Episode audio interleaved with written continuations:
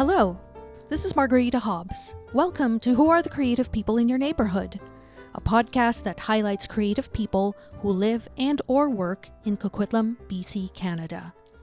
Today we chat with artist and illustrator Deanna Fligg. Deanna is an advocate for bees and other pollinators and is a painter and illustrator who makes artworks with bees as a main subject.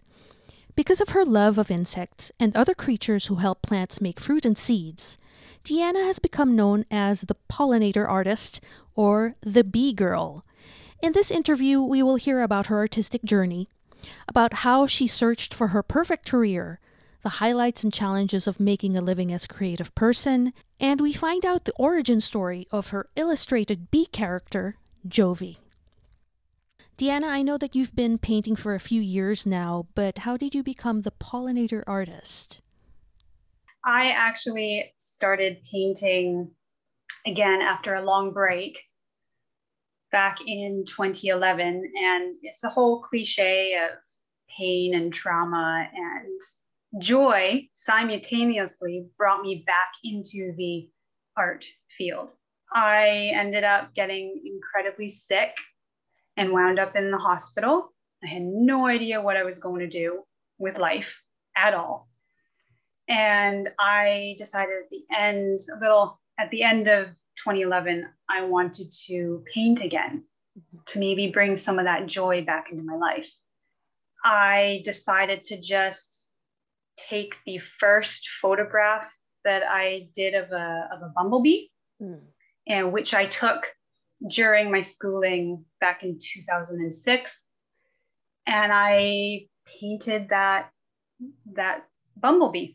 The joy started to come back more and more and more. And then I chose to do this series of bumblebee or bees that basically started with every letter of the alphabet. So then I ended up getting into some markets. And then over time, mm-hmm. between 2012 and 2013, I started to become known as the bee girl. Bees kind of felt like they saved me from a very dark, very dark world and it became my thing. So it wasn't something that, yes, that is what I'm going to be doing. It just mm-hmm. kind of happened. Now I have such a connection to them.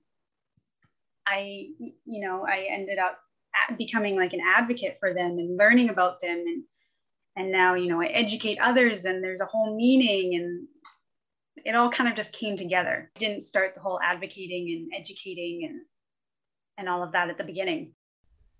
Aside from your paintings, you also sell illustrated products like greeting cards with your bee character.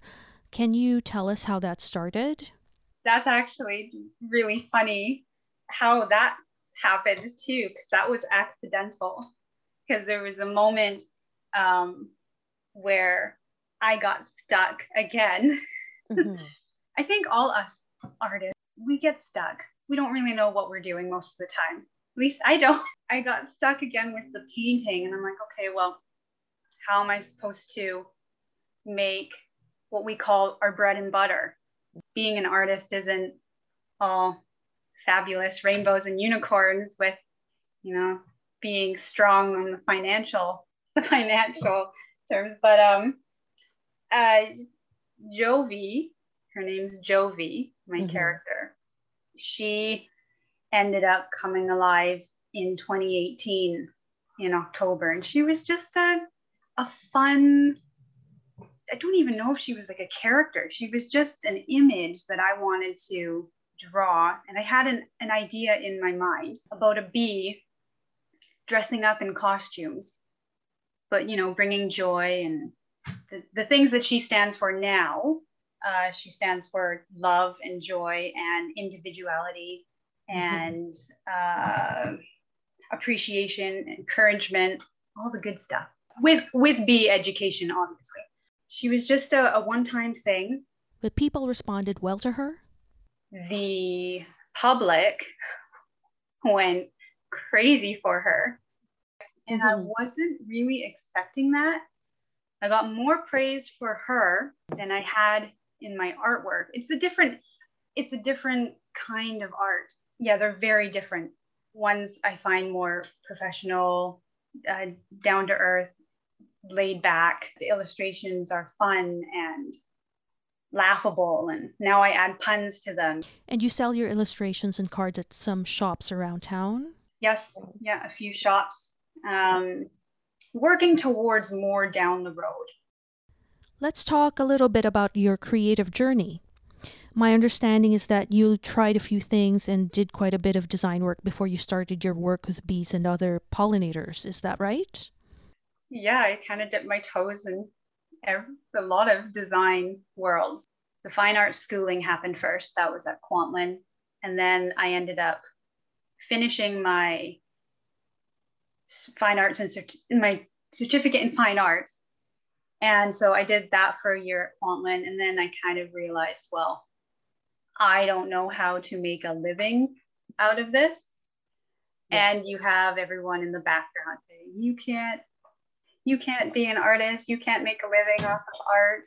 So I had to figure out, well, okay, what can I do to uh, make some money, sustain my living expenses? And my dad's an architect.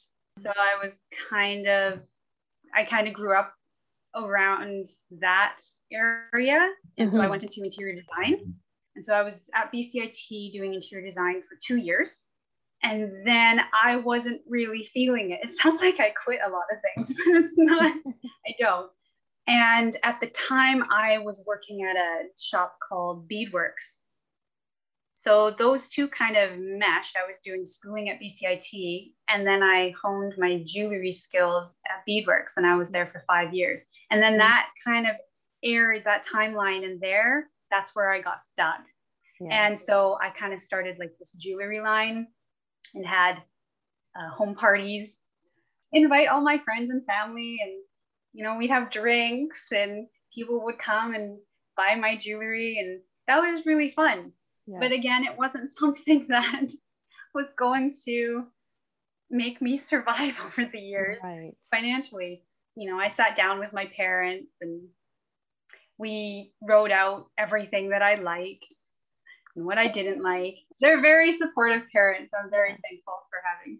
We came up with floral design. So I basically did floral design school and I have my certificates in, uh, you know, all the beginner, intermediate, um, wedding certificates in the floral design industry. And um, that kind of got me on a different path but I mean, yeah, it's all it's all in the creative fields. So now you have found a good career fit and you're calling as the bee girl. Can you tell us what you love most about what you do? The fact that I can create. It feeds my soul. Even if it wasn't bees, mm-hmm. I I would still need to create somehow. And I think other artists can relate on that. Yeah. In terms of the fact that I get to create um, surrounded with bees as a subject, that just makes things so much better because I have such a personal connection to them mm-hmm. and why they came into my life. That's a huge highlight, and it it really pains me when I can't create. Uh, but that's a huge highlight. I think another highlight of this business that I went down is engaging with others. It's one thing that I love doing. I I it it doesn't scare me putting myself out there. That was never a a thing for me. What kind of challenges do you encounter in your job? It's like 75% rejection in this in this business. You're constantly applying for things. That's that's a big challenge trying to push what my values are as an artist, uh, educating. I love that engagement with with others, and I and I think that's one thing that was a huge struggle this past year because all of our markets and shows yeah. they were all canceled. Some other challenges that I tend to face on a personal level, I have a lot of physical challenges. One reason why I had to take a long break, and I'm still taking a break, if my body isn't cooperating or if things aren't working, I can't create. I agree with you. As artists and creative people, we really do have to take care of our health. Thanks for sharing your journey with us. Now, I'm sure that there are listeners out there who are interested in knowing what they can do to help our pollinators. What advice or suggestions do you have to offer them so they can do their part? Uh, there's a few sp- main specific things that I tell people. One is stop using chemicals. It is one of the big issues in this world that is harming pollinators. And that is coming into light more and more and more. And it's not just spraying, it's your fertilizers. Mm. That goes into the soil, anything in the soil. So you want to make sure that you're using organic soil, organic fertilizers, because the roots soak all of that up. Then plant for pollinators. So finding native plants in your region, because it's different everywhere depending on where you live. Mm-hmm. And there's multiple species that you can choose from. I always say here in our in our west coast, we have all the seasons and we tend to do really well with chives. And chives are great for pollinators. We love them and we can cook with them. Mm-hmm. We can eat them. So it's kind of like a win-win.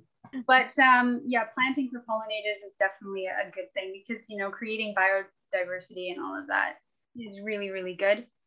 And supporting your local beekeepers and farmers.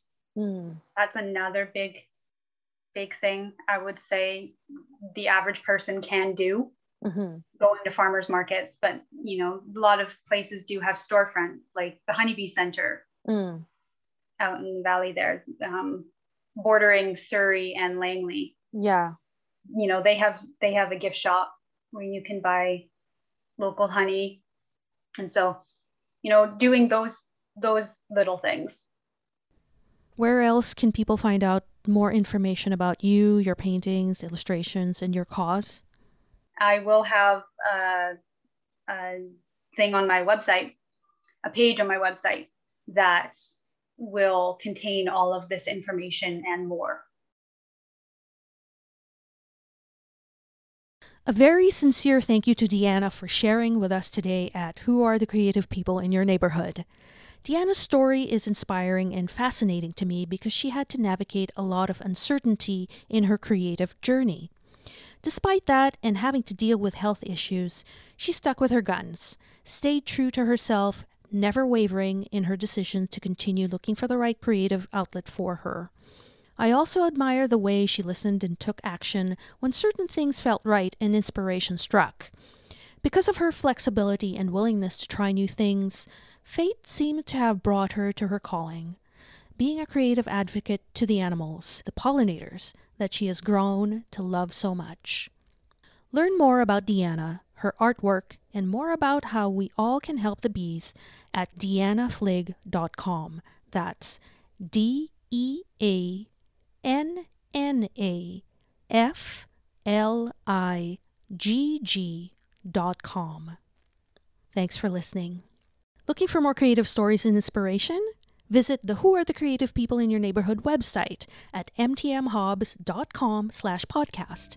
That's M-T-M-H-O-B-B-E-S dot com slash podcast. Be sure to subscribe to the newsletter where you will be kept up to date on upcoming episodes and other artists and creative news.